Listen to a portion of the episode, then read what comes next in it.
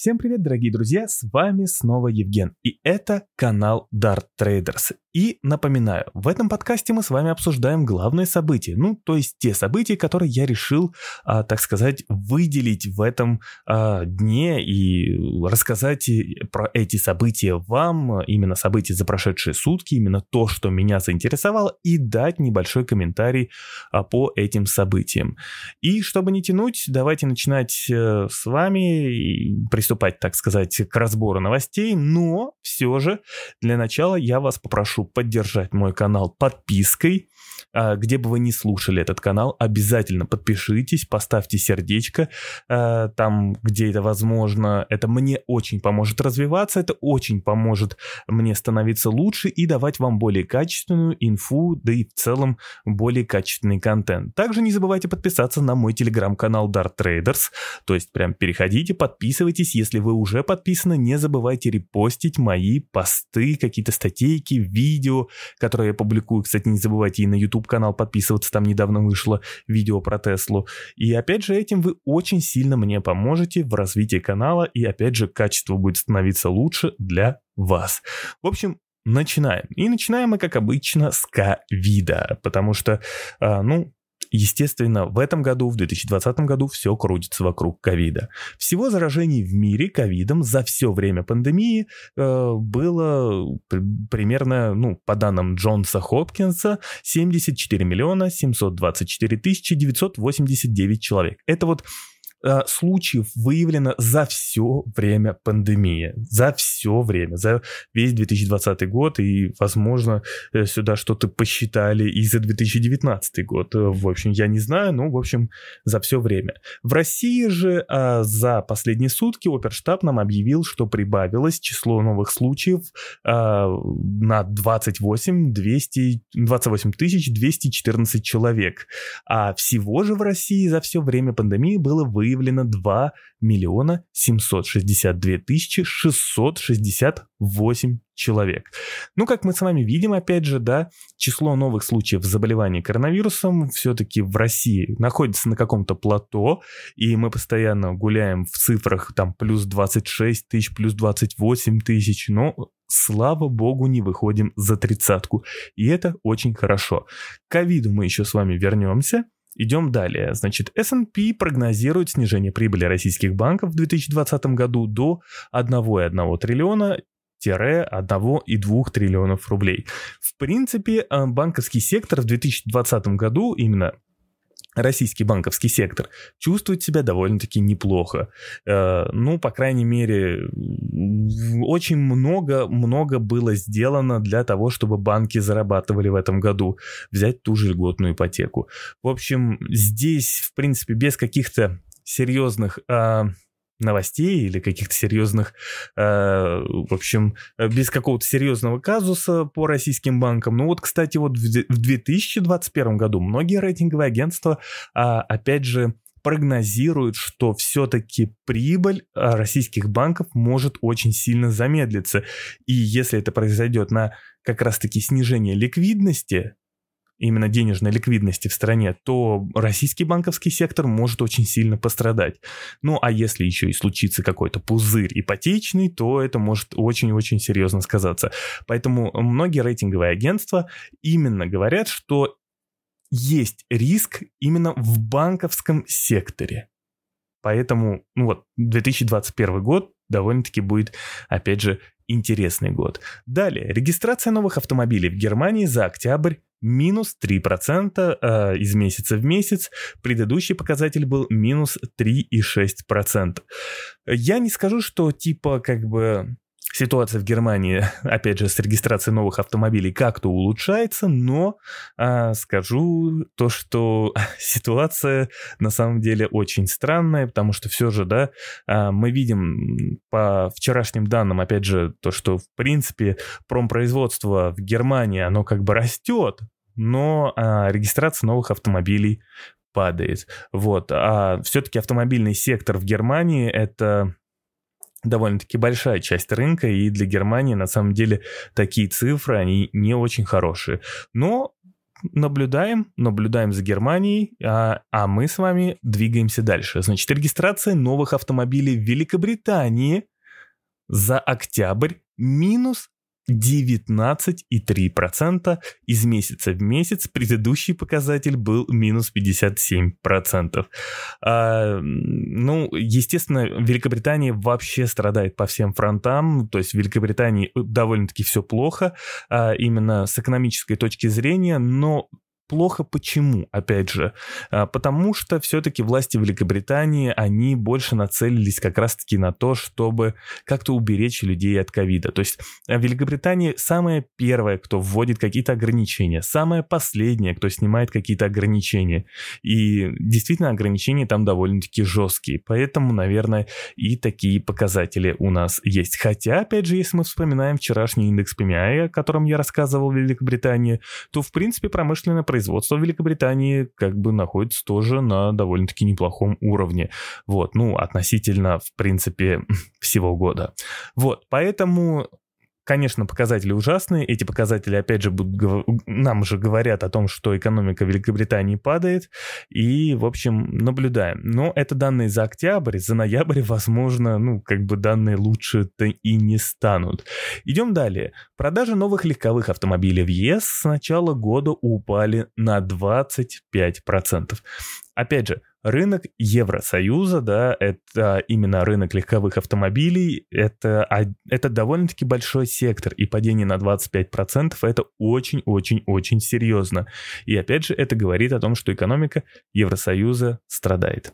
Хотя, если мы опять же вспоминаем вчерашние индексы производственного сектора, э, то, в принципе, там показывает так, довольно-таки хороший рост. Но все это, конечно же, сразу же а, можно этому противопоставить именно то, что сферу услуг, что в Германии, что в Великобритании, что в Евросоюзе, а, остается на довольно-таки низком уровне. А все-таки сферу услуг это еще, наверное, а, одна из больших, а, так сказать, частей экономики этих стран, этих регионов и так далее. Поэтому, в принципе, ну, опять же, видим, что данные довольно-таки неоднозначны, но э, в основном все же это падение экономики. То есть, опять же, ничего удивительного. Далее, ЦБ Швейцарии оставил ставку без изменений в минус 0,75%. А Дорогие друзья, я помню, ну, я вчера говорил вам как раз-таки, что ЦБ Швейцарии заявляли о том, что они считают, что швейцарский франк очень сильно переоценен, ну, то есть он очень сильно дорогой, и это может мешать как раз-таки экономике Швейцарии, и они начнут увеличивать валютные интервенции. Так что наблюдаем, наблюдаем за тем, что будет происходить в Швейцарии. Э, ну и немного, конечно же, о прямой линии Путина, о том, что говорил Путин.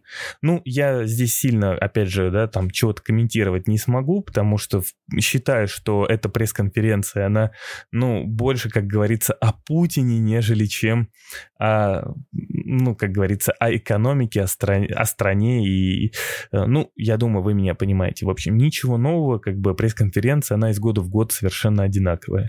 Но, в общем, вот что я для себя отметил. Путин заявил, что 70% бюджета РФ уже формируется не за счет нефти и газа.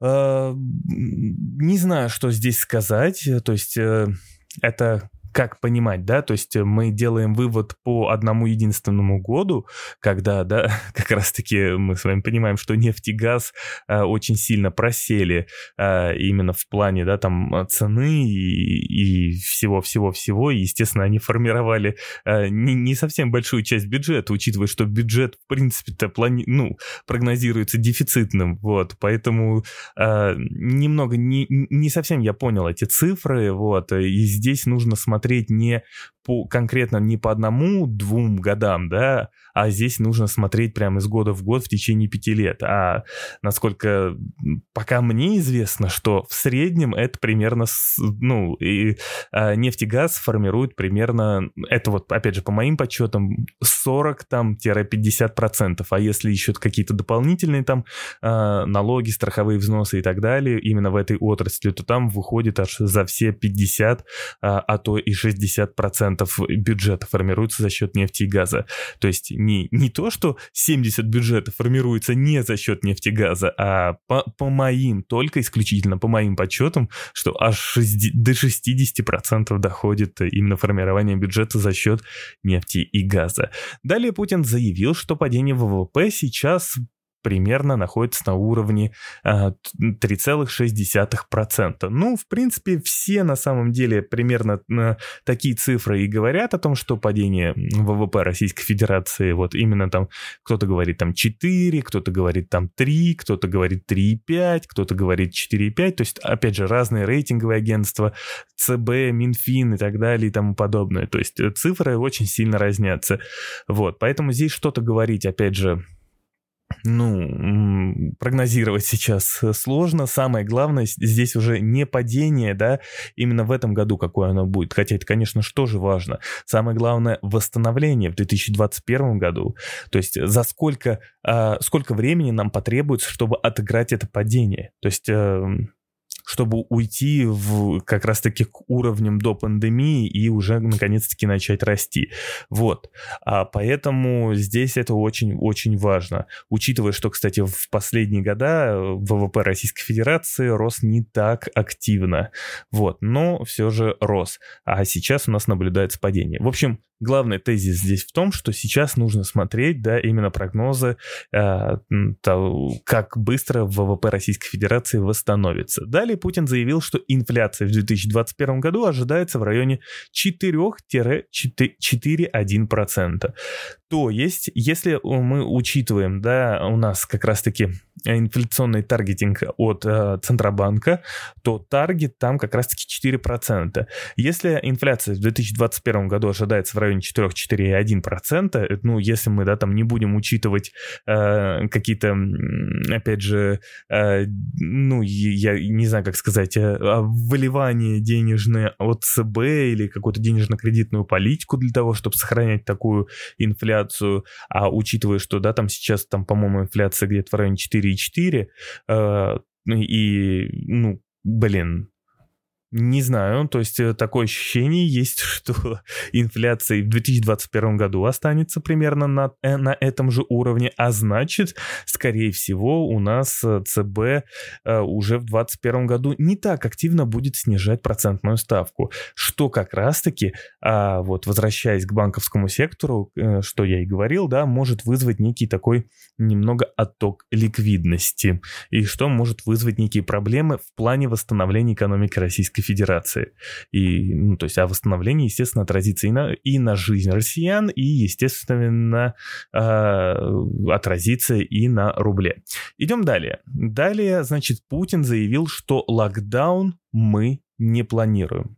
То есть я не зря начинаю подкасты как раз-таки э, с количество заболевших ковидом, то есть как сильно оно растет, э, как сильно оно прибавляется, да, там говорю опять же об этом ковиде, потому что все-таки можно, да, по, по тому, как э, растет число новых случаев заболеваний коронавирусом, все-таки прогнозировать, будут ли какие-то локдауны, если будут локдауны, то это, естественно, будет тормозить восстановление экономики, то это будет, ну, влиять вообще на, на сферы и какие-то экономические сектора и так далее и тому подобное, поэтому э, очень очень важно на самом деле услышать, и мы уже неоднократно на самом деле от э, многих слышим, что локдаун не планируется в России. Вот, к примеру, да, там э, Собянин постоянно говорит, что в Москве пока все в порядке, не планируется. Песков неоднократно заявляет, что нет-нет-нет-нет-нет, мы не будем никакие локдауны э, вводить. Вот, и вот Путин говорит, что локдауны мы не планируем. Поэтому, ну, наверное, все-таки локдаунов и не будет. Далее Путин заявил, что Северный поток-2 все-таки будет достроен. На самом деле про Северный поток можно говорить часами. Потому что, ну, э, знаете, я считаю, что э, бесконечно можно вот смотреть на то, как течет вода, как горит огонь и как э, все говорят о Северном потоке. Но а в целом, э, я, знаете, слышал, не помню вот конкретно, да, там человека, ну просто скажу, да, там в Соединенных Штатах вот как раз-таки где-то там кто-то высказывался по Северному потоку, то ли Помпео, в общем, не помню, ну вот, в общем, какой-то прям э, шишка-чиновник. Так вот, э, шишка-чиновник из Соединенных Штатов э, сказал одну очень интересную фразу по Северному потоку.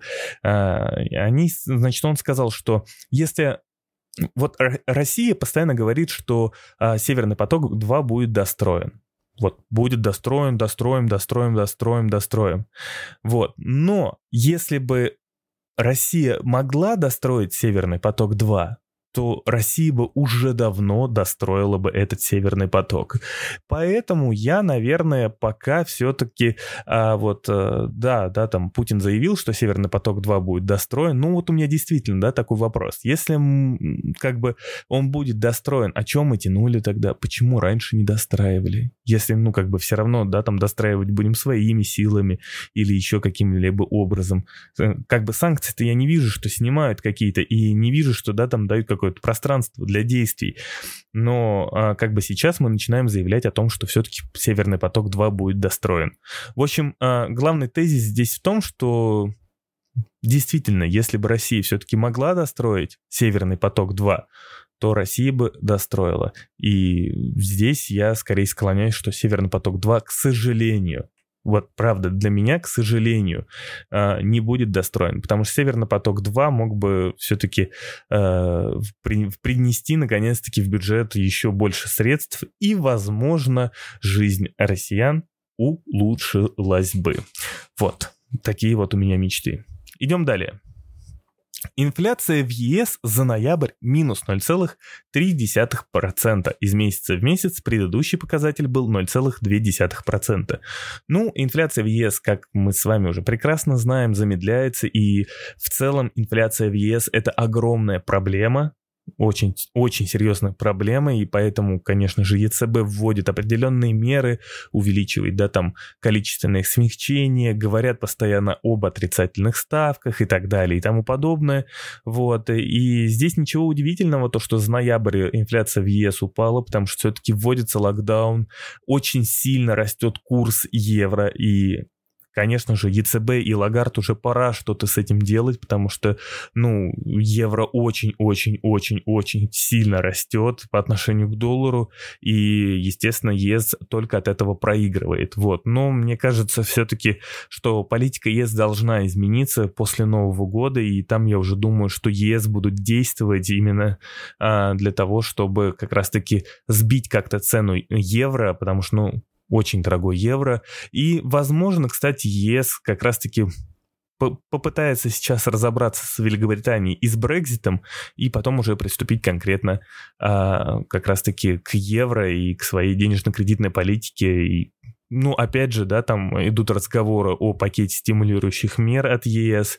В общем, посмотрим, посмотрим, но а, проблема с инфляцией на лицо и а, для так сказать, любителей рисковых активов, такие, ну, то есть для фондовых рынков, кто покупает какие-то акции, там, те же криптовалюты, биткоин, э, блин, ну, когда мы видим так, такую информацию о том, что инфляция где-то замедляется, это говорит о том, что печатный станок будет продолжать работать, будет продолжать включаться и так далее и тому подобное.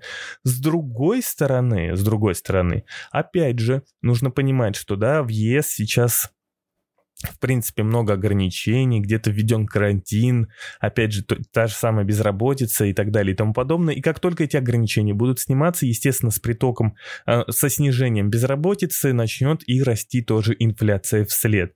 Поэтому здесь сейчас очень интересно будет. И опять повторю вчерашние слова Паула, э, главы Федеральной резервной системы, что, блин, Ребзя, ну, как бы в экономике полная неопределенность.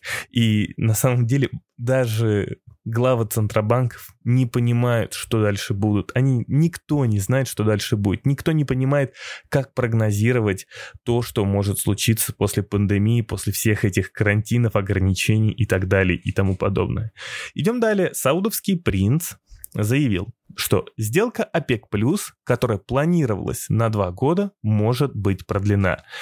А, здесь я скажу следующее, что саудовский принц, э, если мне не изменяет память, его зовут Бен Саламан, вот, в общем, он заявлял то, что ОПЕК это как Центробанк. То есть а, ОПЕК может управлять, как говорится, а, какими-то, а, ну, если у Центро, Центробанк может, да, там через э, медиапространство управлять инфляционными ожиданиями за счет этого повышать инфляцию, то скорее всего, здесь, начитавшись как раз-таки э, и намечтавшись, что ОПЕК это все-таки какой-то некий центробанк для нефти, что вот такими какими-то заявлениями можно как-то вот влиять на цену нефти. Поэтому, естественно, а, саудовский принц будет и продолжать заявлять вот э, как бы э, такие вещи, что типа сделка будет продлена на два года. Ну, ребят, э, ну как э, можно такое говорить, если, э, если мы просто с вами посмотрим на цену нефти. То есть, учитывая, что сейчас везде введены какие-то ограничения, цена за нефть, да, там у нас, у нас за бочку бренда за 50. Ну, хватит, это реально, это чересчур. Вот, но такие заявления, скорее всего, оказывают какое-то влияние на рынок и флаг в руки, как говорится. Далее также саудовский принц заявил, что ОПЕК Плюс способен сохранить свое единство. Неоднократно я, опять же, заявлял в своем телеграм-канале Dart Traders, писал статьи о том, что в, Сау... Ну, что в ОПЕК плюс полный разлад, и, ну, как бы, ОПЕК... саудовский принц э, пытается нас заверить, что все в порядке, и повторение, да, там какого-то мартовского, апрельского э, сценария точно не будет. Вот точно не будет, все будет хорошо, никто ни с кем не будет ссориться. Хотя мы с вами прекрасно знаем, что на последнем заседании а, между Саудовской Аравией и Арабскими Эмиратами были некие а, недопонимания, и даже а, представитель Саудовской Аравии от Минэнерго не явился на заседание ОПЕК, и вот они как бы приняли вот такое вот решение увеличивать по 500 тысяч баррелей в сутки, начиная с января месяца, и встречаться, и опять же, э, в каждую первую неделю месяца. Вот. А, кстати, должно было быть заседание мониторингового, э, э, мониторингового комитета ОПЕК 16-17 декабря. Оно отменено, оно будет проведено в январе. Но это, опять же, насколько я видел эту инфу. Идем далее. Значит, CryptoQuant, SEO CryptoQuant заявил, что приток биткоинов на бирже продолжается. И это на самом деле не очень хороший знак для биткоина, потому что все-таки если на бирже идет приток денег, э, приток именно бит, биточечков, то это может говорить о том, что, ну, да, там инвесторы, которые где-то там внизу в самом откупали, возможно, готовится как раз-таки фиксировать какую-то свою прибыль. Хотя я не вижу, ну, смысла сейчас фиксировать прибыль, потому что э, деньги печатаются, и деньги будут продолжать, печ... продолжать печатать центробанки, а значит, ну, грубо говоря, все эти деньги, как мы видим, кстати, не утекают в экономику в основном, а утекают именно на фондовые рынки. Да и очень странно, да, когда печатают огромном количестве деньги э, и вводят ограничений, в связи с чем растет безработица. Кстати, в Соединенных Штатах а, число заявок на пособие по безработицам, если мне не изменяет память, а, выросли до 885 тысяч при ожидании, по-моему, 800 тысяч заявок. Так вот, а, очень странно, на мой взгляд, все это дело выглядит, что а, есть, у нас э, растет безработица, то есть что в Соединенных Штатах, что в еврозоне, из-за ограничений вот это вот все это дело происходит, а, но деньги продолжают печатать, и все эти деньги уходят на фондовый рынок. И получается, ну, как бы совершенно не работает та система, ну, кейсианской кейсианской, господи, вроде выговорил правильно, школы экономики, когда э, регулятор вмешивается, регулятор заливает э, баблом, чтобы все-таки как-то э, экономику баблом, чтобы увеличивались рабочие места и так далее и тому подобное, то есть экономика росла. То есть ну, мы видим совершенно обратный эффект, деньги заливаются, а рабочие места не растут. Просто не растут из-за того, что они не могут расти из-за того, потому что введены ограничения.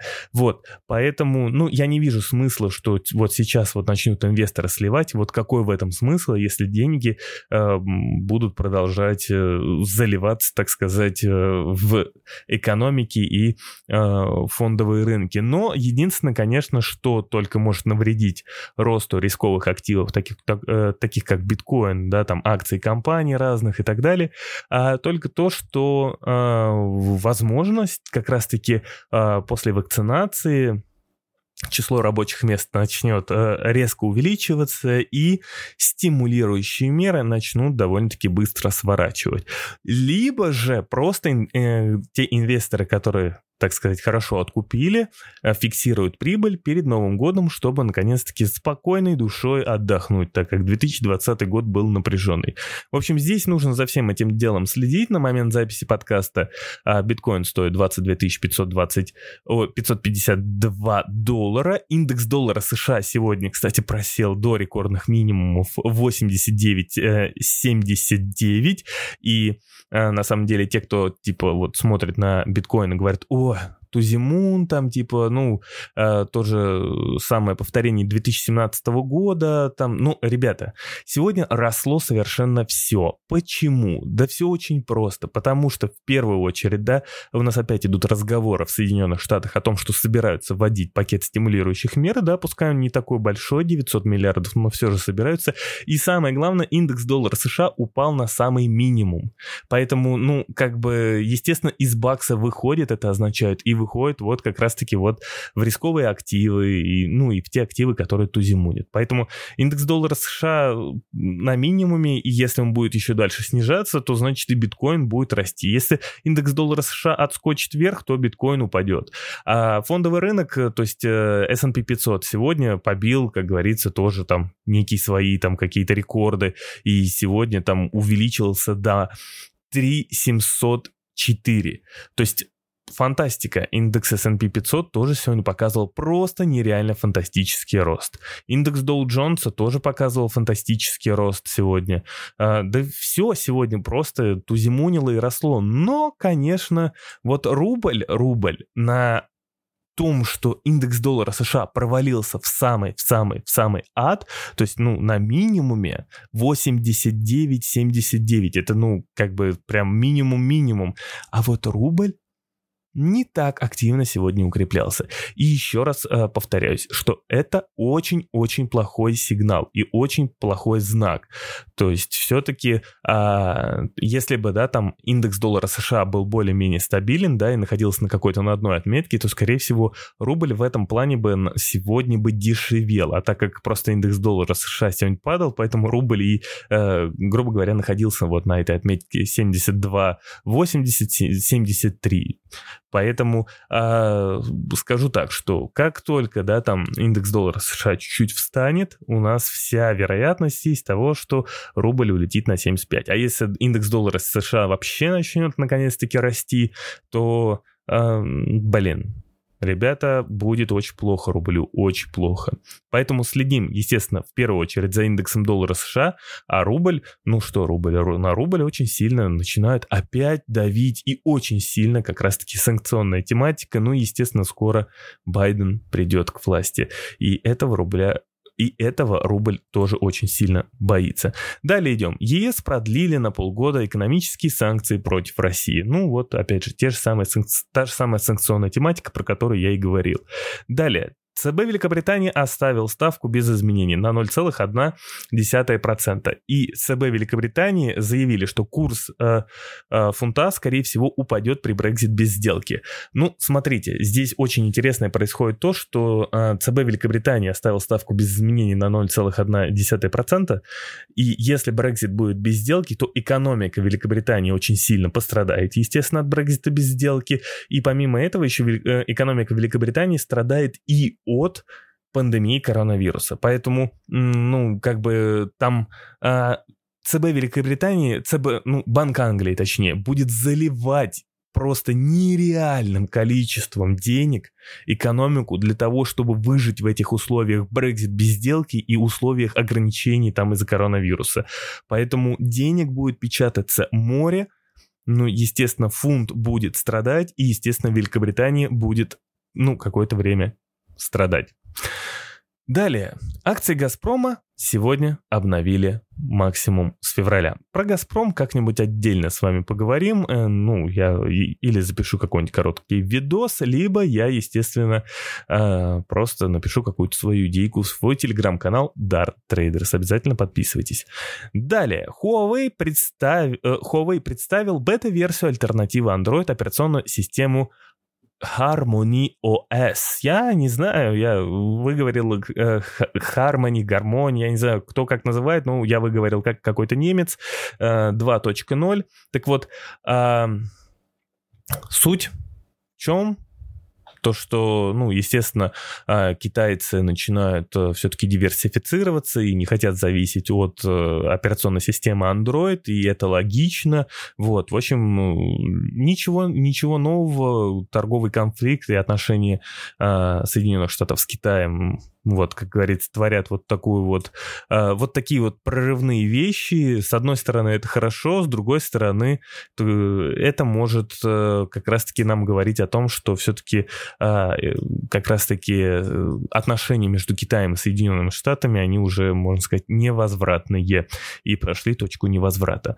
Значит, далее идем. ЦБ впервые с 2017 года зафиксировал структурный дефицит ликвидности. Об этом а, поподробнее напишу пост в телеграм-канале, поэтому обязательно э, смотрите, следите э, э, про как раз-таки структурный дефицит ликвидности. Нет ничего в этом такого какого-то экстремального и опасного. Вкратце просто скажу, да, что банки начинают занимать больше, чем оставлять ЦБ. Все. А связано это с тем, что Минфин выходит на как раз-таки, ну, то есть Минфин занимает огромное количество денег. Вот. Э, но, естественно, если вам не терпится узнать, то эту новость вы можете найти у РБК. Э, РБК там более подробно все об этом написали. Новых строительств Соединенных Штатов за ноябрь плюс 1,2%. А, Предыдущий показатель был плюс 4,9%. А об этом писал пост в, в своем телеграм-канале Dart Traders обязательно почитайте, но в целом скажу то, что Соединенные Штаты продолжают по всем старым канонам э, стимулировать экономику как раз-таки через рынок недвижимости, вливают в рынок недвижимости кучу денег э, и за счет этого как раз-таки стимулируют экономику. Так, далее.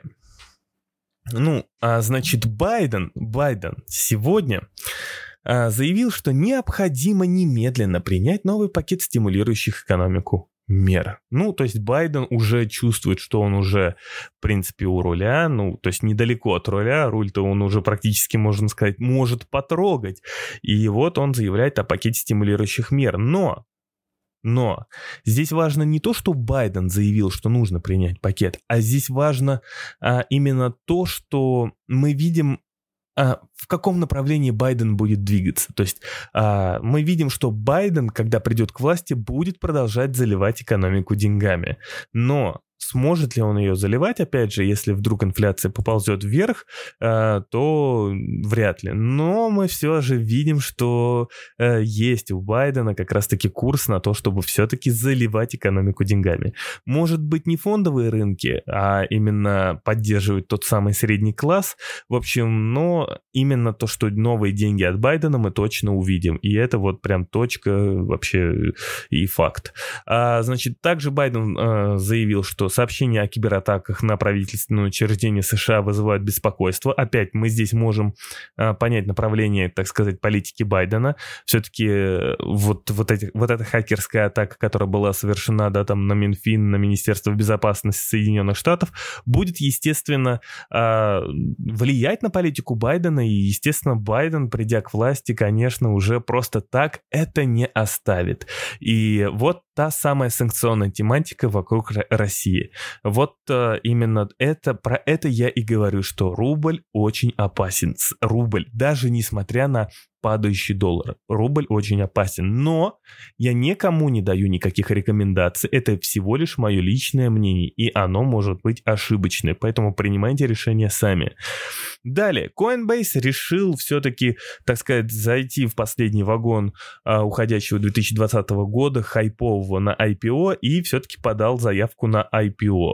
А, не знаю, что здесь сказать, ну, просто, ну, как говорится, там, каждый хочет урвать сейчас кусочек от IPO, чтобы вот на этом, на этих IPO наконец-таки э, заработать больших средств. Они и в крипте зарабатывают, но на IPO они смогут заработать еще больше. Нужно, на самом деле, почитать э, вообще, что и для чего все это дело происходит в IPO. Но понятное дело, что для Coinbase сейчас самое благоприятное время проводить IPO, учитывая, что биткоин находится на своих своих э, исторических максимумах, точнее преодолел исторические максимумы, там, то есть и бьет новые рекорды, и, естественно, если сейчас вот проводить IPO, то оно может принести довольно-таки хорошие деньги. Ну и закончить я хотел бы тем, что S&P подтвердила рейтинг АФК-системы на уровне Double B со стабильным прогнозом. А я стабильно заканчиваю подкаст будничный. И увидимся, услышимся с вами уже завтра. Э, и в это же время, точнее, не то, что завтра с вами уже услышимся, в субботу мы с вами услышим. Да, завтра, завтра, завтра, завтра же уже суббота, господи, время-то как летит. А, в общем, дорогие друзья, спасибо, что слушали мой подкаст. Я очень вам благодарен. Мне очень интересно для вас стараться. Я очень счастлив для вас стараться и услышимся, и увидимся. До новых встреч!